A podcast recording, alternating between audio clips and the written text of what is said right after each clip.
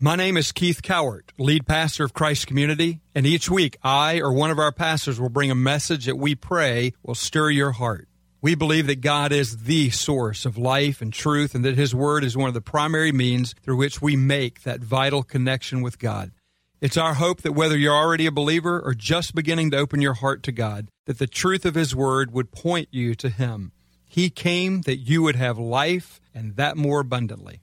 Well, last week we introduced our study of the Gospel of John uh, by taking a look at the first 14 verses of this great book. Uh, and this morning we're going to pick up with verse 15. Uh, we're going to be skipping around a little bit today because we do want to look at the person and ministry of John the Baptist. Uh, so we're going to be looking at uh, parts of 15 through 34 in chapter 1. We'll also look at some verses over in uh, John 3 22 through 30, all of them having to do with John the Baptist. But let's just start by reading John 1 15 through 18 to kind of introduce this. John testifies concerning him. He cries out, saying, This is he of whom I said, He who comes after me has surpassed me because he is before me. From the fullness of his grace, we have all received one blessing after another. For the law was given through Moses, grace and truth came through Jesus Christ. No one has ever seen God the Father, but the one but God, the one and only, who is at the Father's side, has made him known. Has made him known. One of my son Andrew's very first jokes had to do with John the Baptist. Uh, I'll share that with you. Are you ready for it? What do John the Baptist and Winnie the Pooh have in common? Their middle name.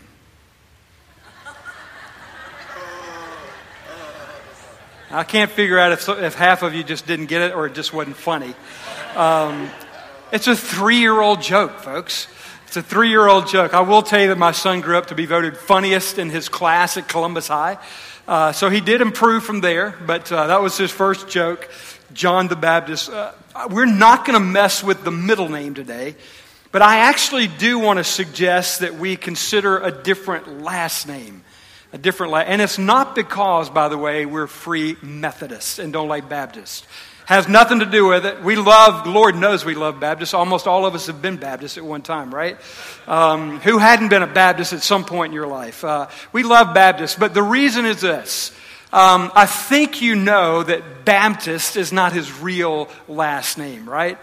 Uh, it was a name that was given to him over the centuries because of what he did.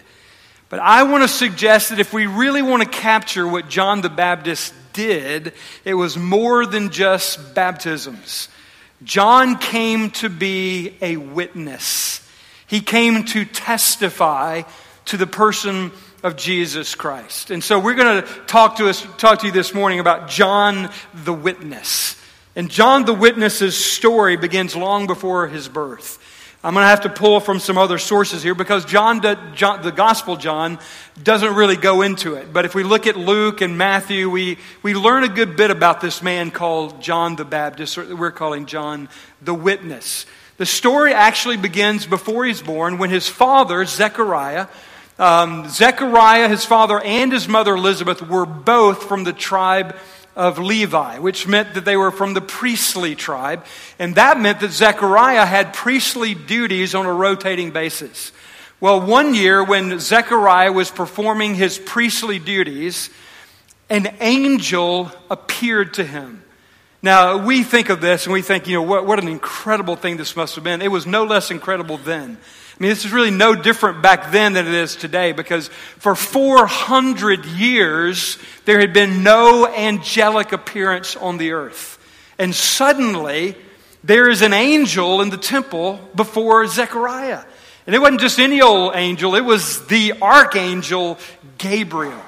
And Luke tells us exactly what Gabriel says. He says this But the angel said to him, Do not be afraid, Zechariah. Your prayer has been heard. Your wife Elizabeth will bear you a son, and you are to give him the name John. He will be a joy and delight to you, and many will rejoice because of his birth. For he will be great in the sight of the Lord, and he will be filled with the Holy Spirit even from birth.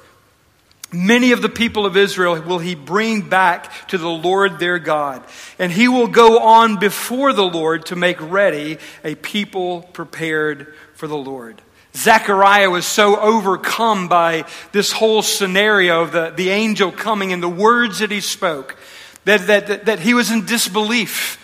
And, and because of his disbelief, he was actually struck dumb. He couldn't speak, and he didn't speak until eight days after the baby was born. And so he and Elizabeth take the baby, as all Jews did, to the temple to be presented before the temple and to be formally named.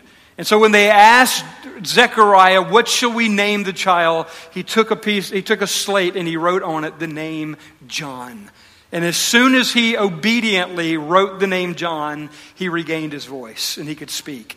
And so God, God was letting us know before he was even born that this one will be very, very special.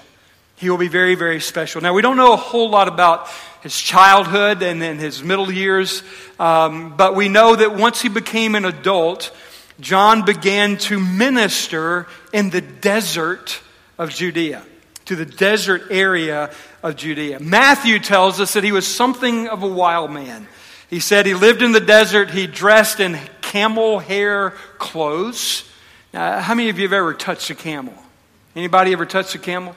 Several years ago, I got to ride a camel with uh, Jay and Dwayne, who are both up here on stage a minute ago. Uh, this is a picture I took of them in Israel uh, riding a camel. I want you to take special note of Jay, by the way. He, it, it, you may think that he's leaning over to, to be seen by the camera. The truth of the matter is, this is one of the funniest things I've ever seen. Um, Jay jumps up on the camel, and as he leaps onto the camel, he gets a cramp in his left leg. And so what he's really doing there is he's trying to get that cramp out of his leg. Uh, I was also, uh, uh somebody took a picture of myself and Presley Lanier Coiner. Presley weighs about 100 pounds soaking wet. And this camel gets up on his back legs first. And when he gets up, you feel like you're going to fall over. And I'm thinking I'm about to crush little Presley. Um, but anyway, we got to ride these camels. And I want to tell you that clothing made from the hair of a camel could not have been very luxurious. Uh, it would not have been comfortable at all, but it was the, the, the appropriate attire for a prophet. And so, by dressing in the clothes of a prophet, John was stating that he understood his role. He had come to be a prophet. It was also a sign of poverty, uh, which uh, John very much embraced. Matthew goes on to tell us that he ate locusts and wild honey. He also tells us that his ministry was primarily one of calling people to repentance and to be baptized, to be baptized. So apparently, he was baptizing a whole lot of folks because the religious leaders of the day began to get pretty nervous about what was going on. The more they heard about this wild man in the desert and the crowds of people that were coming and being baptized him, the more concerned they became. And so they sent a contingent. Part of that contingent was a group of Pharisees. I don't know if you know a lot about Pharisees, but they were very, very faithful not only to the Word of God, but to the law as a whole. And they were very concerned that everything be done exactly right. So, in essence, they're going out to check out this wild man to see if he really is okay. Um, and so they go out to see him. And, and, and uh, let's just read John 1 19 through 28. Let's just read that account. Beginning in verse 19. Now, this was John's testimony when the Jews of Jerusalem sent priests and Levites to ask him who he was. He did not fail to confess, but confessed freely, I am not the Christ.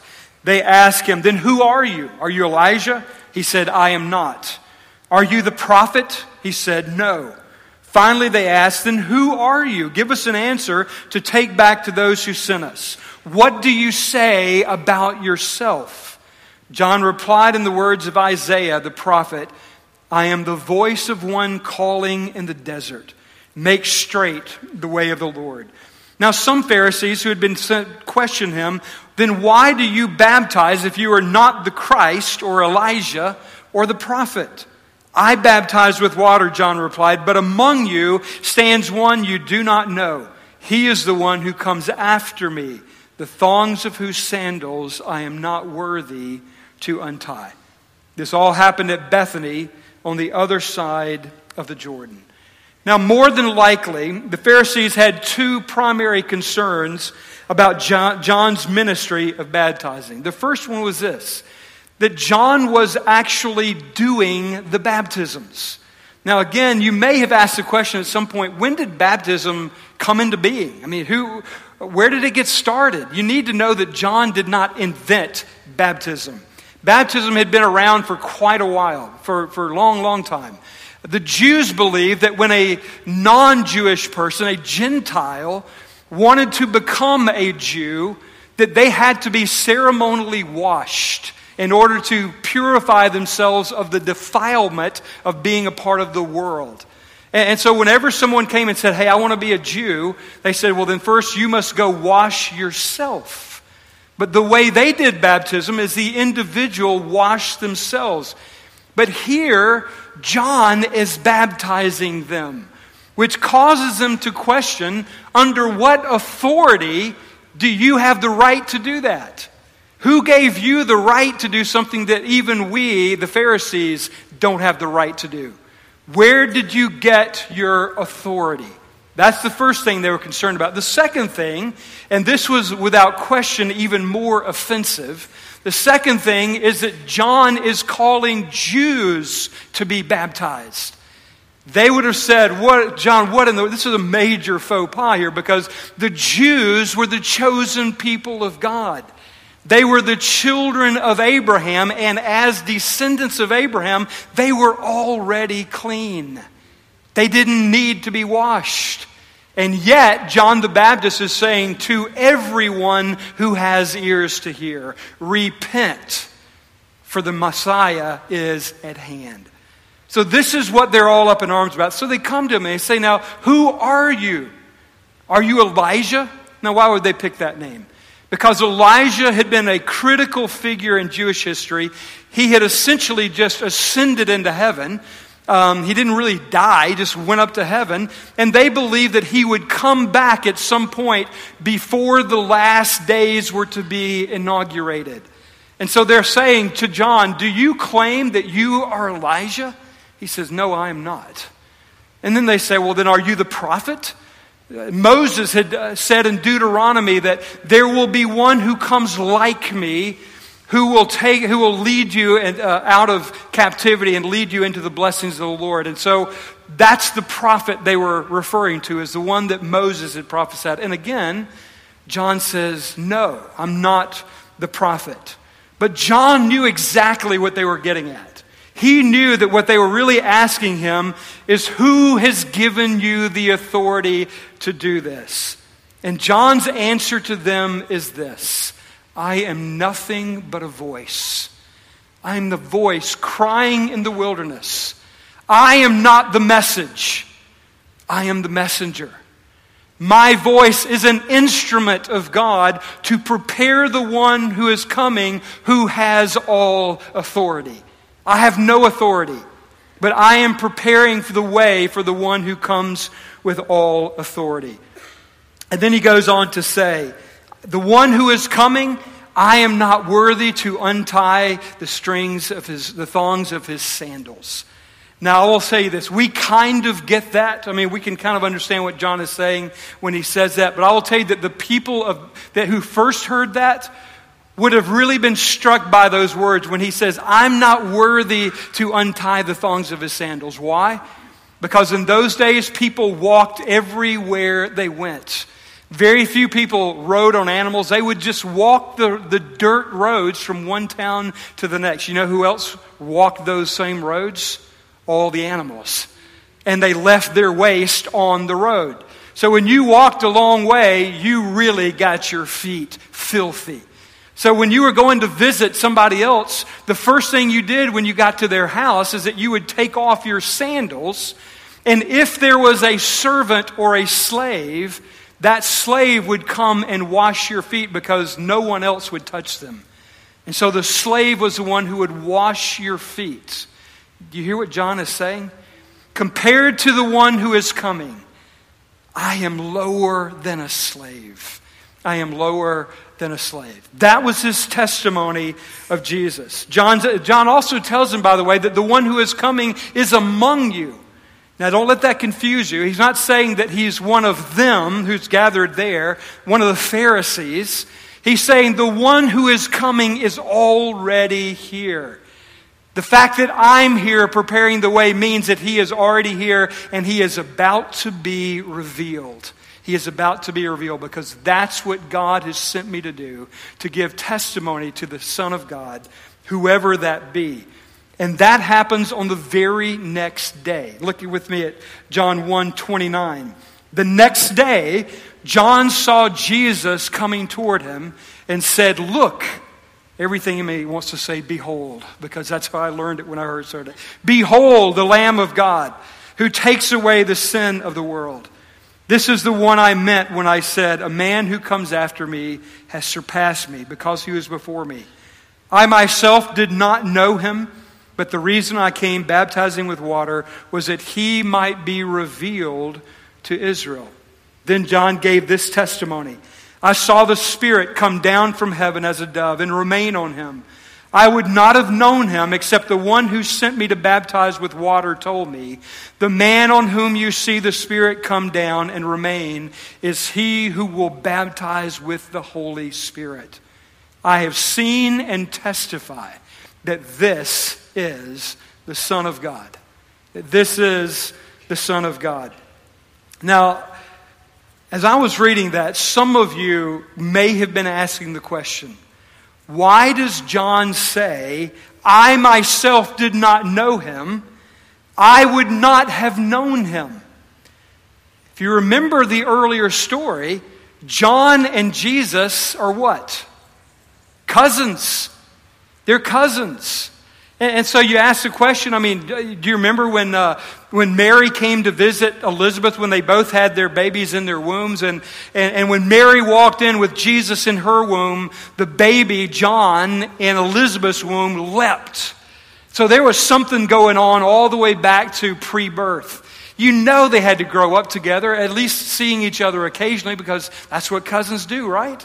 And so you, we ask the question what does John mean when he says, I would not have known him? I did not know him. Well, I want you to think about it for a moment. I don't know about you, but if my cousin came to me and said, I'm the Son of God, and I want you to proclaim me and anoint me as the Son of God, I would not do that quickly. Maybe your cousins are different than mine, but I, you know, I don't care how good he is. I wouldn't be quick to anoint my cousin the next son of, of the Son of God. But here's what I really think is happening. it's not that John did not know Jesus. John is definitely not saying, I don't know who Jesus is. Here's what he's saying God has told me that you will know when you see this sign. The sign will be that a dove will come as a symbol of the Holy Spirit, and my spirit will rest on him and stay on him. Then you will know this is the Son of God. What John is saying here is this yeah, I knew Jesus a long time ago. But it wasn't until that moment that God revealed Jesus as the Son of God that I knew for sure, yes, this is the Son of God. And I just want to say this morning, right there, just to pause for a moment. That is the beginning of salvation for every one of us. It is not ultimately going to church or trying to be good or believe in all the right things. We need a personal revelation of Jesus Christ as the Son of God. A personal revelation. That's what John was waiting for.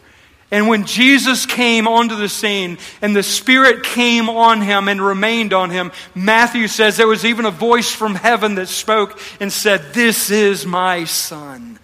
Now John knew for sure.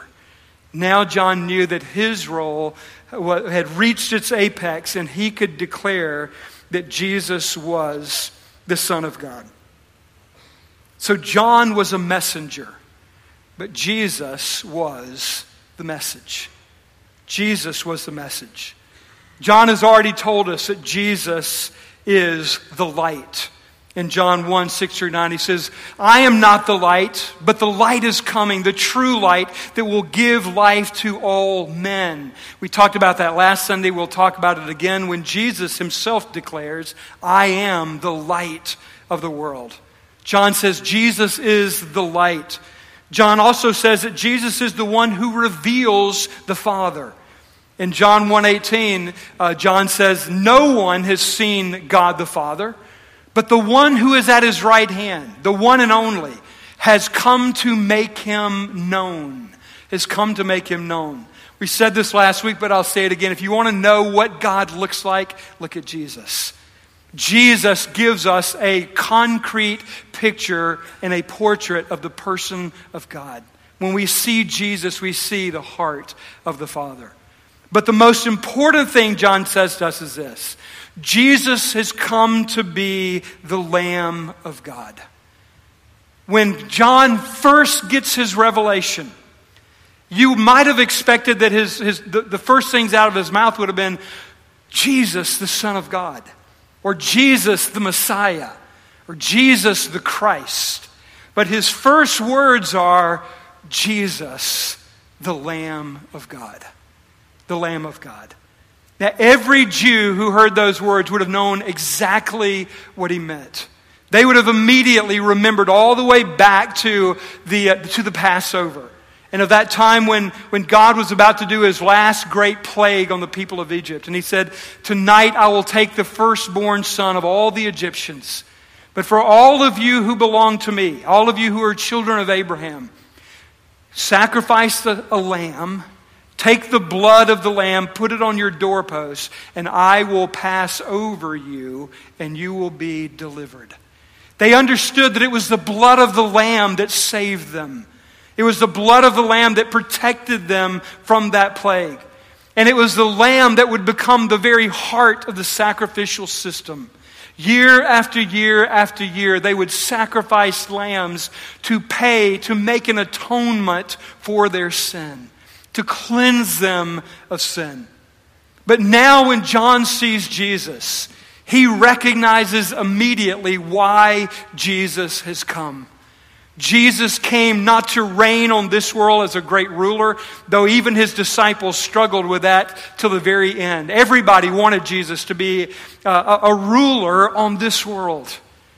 And G- John was telling us at the very beginning of his ministry, Jesus did not come to reign on this earth, but to die, to give his life for the forgiveness of sins. Jesus has come to take away the sins of the whole world. That's who he was. That's why he came. John also tells us, I believe, it's not spelled out uh, directly, but I believe John also tells us that Jesus has come to usher in the final days, the last days, uh, the, the new age, so to speak. Now, why do I say that? For two reasons. First of all, John said earlier that. Um, that John, that, that in the past they were under the law of Moses, but now with Jesus they were under the law of grace and truth of grace and truth. That speaks of the new covenant. But more importantly, it's because John says, I baptize with water, which is repentance, but he will baptize with the Holy Spirit. Do you remember what Amos and, and, many of the Old Testament prophets said? That in the last days, the Holy Spirit would be poured out on all flesh. John is saying the one who is going to release the Holy Spirit the one who is going to release the Holy Spirit on all who believe is here. He has come. These are the last days. Jesus is here to do what the prophets spoke about long, long ago. And then we ask this question for whom is it done? We, we, we've seen who Jesus is, why he did it, but now for whom? And in two different places we see the answer. Uh, first of all, in 1 6, John says, for all who would believe. And then in 1 9, it says that Jesus came, came to give light to every man. To every man. Beloved, I want you to know that, that is, a, that is a powerful, powerful statement that gives us tremendous hope. It says that Jesus did not come for the elite, Jesus did not come for the good. Jesus did not come for the religious. Jesus came for everyone, and that includes you and me. Now, only by believing do we, do we make our, do we avail ourselves of that gift. But he came that anyone who believes might have life in him. That's why he came. Now, it's interesting that as Jesus' ministry began to take off, John launched it, but now John continued to do his work. John continued to preach a message of repentance. But gradually, more and more people began to leave him and go to Jesus. And I don't know about you, but I can imagine this. If I was a follower of John, we know that John had been in ministry at least one full year before Jesus showed up. And if I'd been following John for a year and had been seeing God do all this amazing work through John, it would have been very difficult for me to say, okay, I'm, I'm leaving you and going somewhere else. And, and, so the disciples of John and the disciples of Jesus began to, uh, to, to, debate and talk. Uh, let's just look at that real quickly in John 3 22 through 30. John 3 22 through 30. After this, Jesus and his disciples went out into the Judean countryside where he spent some time with them and baptized. Now, John was also baptizing at Aenon near Salim because there was plenty of water and people were constantly coming to be baptized. This was before John was put in prison. An argument developed between some of John's disciples and a certain Jew over the matter of ceremonial washing. They came to John and said to him, Rabbi, that man who was with you on the other side of Jordan, the one you testified about, well, he is baptizing, and everyone is going to them. To this, John replied, A man can receive only what is given him from heaven. You yourselves can testify that I said, I am not the Christ, but am sent ahead of him. The bride belongs to the bridegroom. The friend who attends the bridegroom waits and listens for him and is full of joy when he hears the bridegroom's voice. That joy is mine, and it is now complete. He must become greater I must become less. Now, I think you would agree that at every turn in this story, we have been witnesses of the humility of John. John is constantly proclaiming, I am not the one. There is one who is greater. But I want you to see here that here in this story, we see his humility on full display. Because now suddenly all of the attention is going from John to Jesus. But listen to his response. First of all, he says, A man can only receive what has been given him from heaven. Do you understand what he means by that? He's saying, I know who I am, and I know why I'm here. Can I just tell you that one of the most, one of the things that is most um, destructive and robs us of life that is truly life is living our lives desperately wishing we were someone else. Living our lives wishing that we had that work or this work or that we were doing that thing. And I think John gives us here a beautiful picture of one who says, God, I am content to be who you have made me to be. John was free to do what God sent him to do because John was not trying to be someone else. He knew his role and he knew Jesus' role. And he was comfortable in his own skin. But secondly, he says this I am the friend of the bridegroom. And I love this part of the story because he draws out of an experience that they all would have understood. Weddings were one of the, the most uh, uh, joyous occasions in all of Jewish culture. And it's interesting. Jewish weddings were different from ours in a lot of ways, but one of the main ways is this Who was the star of the show in a Jewish wedding? Well, let me ask you this way Who is the star of the show in our weddings? The bride, of course. I mean, all she has to do is walk in and everybody jumps to their feet, right? I mean, the bride is the star of the show. But in a Jewish wedding, it's not the bride, but the bridegroom. The bride is kept at home in her room until the bridegroom comes with, a, with all of his friends coming and they come to claim her and then take her away. And so, what everybody's waiting for is the arrival of the bridegroom. And there was one special friend of the bridegroom. We would probably, it's probably equivalent to our best man today. In the weddings of the Jews, the best man had a very important role. He did not stay with the bridegroom and come with the bridegroom. He stayed with the bride. And he would stay in the room with the bride, waiting until the bridegroom came. And apparently, in those days, uh, until, the, until she was married off, others were still trying to get her. Because they would come and they would knock on the door, and it was his job to make sure that no one but the bridegroom got the bride.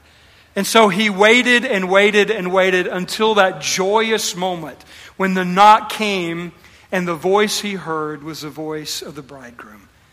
You see, what he's saying is this He says, I love being a friend of the bridegroom. I'm not the star of the show. It's, this day is all about him. My joy is seeing his joy fulfilled. That was his role. The joy of his life was to bring the bridegroom and the bride together. But then he makes this one last statement that encapsulates the whole thing.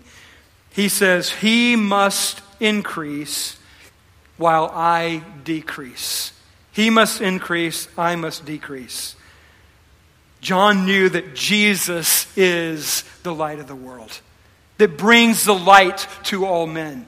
Jesus, uh, John understood that Jesus is uh, the Lamb of God that comes to take away the sins of the earth. John understood that his role was to come before and then to let Jesus rise even as he disappeared into the background. I heard a story once of, uh, of, something that actually happened at a performance of Beethoven's Ninth Symphony. The, uh, the, uh um, the conductor was a guy named Arthur Toscanini. Maybe you've heard of Toscanini. Toscanini was one of the greatest conductors who ever lived. And he led this one, he conducted this one special performance of Beethoven's Ninth Symphony. It was so amazing that when it was done, the, the, the entire theater erupted in applause and continued on and on and on for minutes and minutes, several minutes. People just were, were screaming and yelling and just exploding with joy over the excellence of the performance. They said that Toscanini bowed several times and then he gave, uh, he pointed people to his orchestra. And finally, as the applause began to die, Toscanini walked over to the orchestra and he whispered, but he whispered in a way that everyone in the theater could hear him. And this is what he said He said, Gentlemen, gentlemen, speaking to the musicians, gentlemen, gentlemen, I am nothing. I am nothing. Those who knew him said that was an unbelievable statement because he had the, one of the greatest egos in all of music. But he said to them, Gentlemen, I am nothing. And then he said, Gentlemen, gentlemen, you are nothing. Beethoven is everything. Everything. Everything. That is what John is doing as he prepares the way. He is saying to us, Beloved, I am nothing. We are nothing. Jesus is everything. Jesus is everything. And this is something that we dare not forget. Yes, there is a dying world that desperately is looking for life and looking for the answer. But I want to remind us that, that, that I am not the answer. And you are not the answer. The church is not the answer. Jesus is the answer. Jesus must increase that we might decrease. I will tell you as a pastor, it's something that I have to constantly remember. That when I am here and I'm bringing this word to you, my only aim is that you would see Jesus that you would have an encounter with the living God who is the Spirit of Jesus Christ. It is, it is what we must be about as a church, that we are telling people about Jesus. John's ministry must become our ministry. And I'll tell you that one of the things I love most about this story is this picture of us as friends of the bridegroom. Here's, here's what I want you to think about for a moment. The people out there in the world who don't yet know him. You know what else they don't yet know? What they don't yet know is that they are a bride. They're a bride. I know this is a little hard for men. Guys, you're going to have to translate this into a different image, but you get the point. Those who are lost, who desperately want to know that someone loves them passionately, that someone will be the lover of their soul for all eternity. They are bride. We, the, the, the, church is the bride of Christ, and there are people out there that don't yet know they're a bride. And part of our role is to help them to understand that they're a bride, that there is someone that loves them deeply and passionately. And it's our role as a bride, as friends of the bridegroom, to help them to understand that that one is Jesus. It's Jesus. In all that we do, he must increase even as we decrease. I want to tell you that I first met Jesus 41 years ago. I was 10 years old. I had heard about him. I had been in church my entire life. Uh, I, I knew all there was to know about Jesus. But it was not until I was 10 that I had my own personal revelation that Jesus is the Christ, and that I am a sinner, and that apart from him, I am nothing. And it was that personal revelation that ushered me into a genuine relationship with God. Now, I'll tell you, it's interesting that every now and then, this doesn't happen a lot, but every now and then I'll have somebody say to me, You got saved when you were 10 years old. It's like, Yep. So, does that ever make you mad that some people die on their deathbed at 80 or 90, praying a prayer of, of repentance, and that they get in heaven just like you did, and, and they got to do their own thing for 80 or 90 years? You got saved when you were 10. You know, and I don't say this out loud, but you know what I want to say? You can't, you could not ask me that question if you truly knew my Jesus. You can't know my Jesus and think that it would be better to live even one day without him than it is to live a thousand with him. I will tell you in no uncertain terms Jesus is the sweetest name I know. And he gets sweeter and sweeter as the days go by. I know those are songs but somebody wrote those songs because they knew Jesus. They knew Jesus.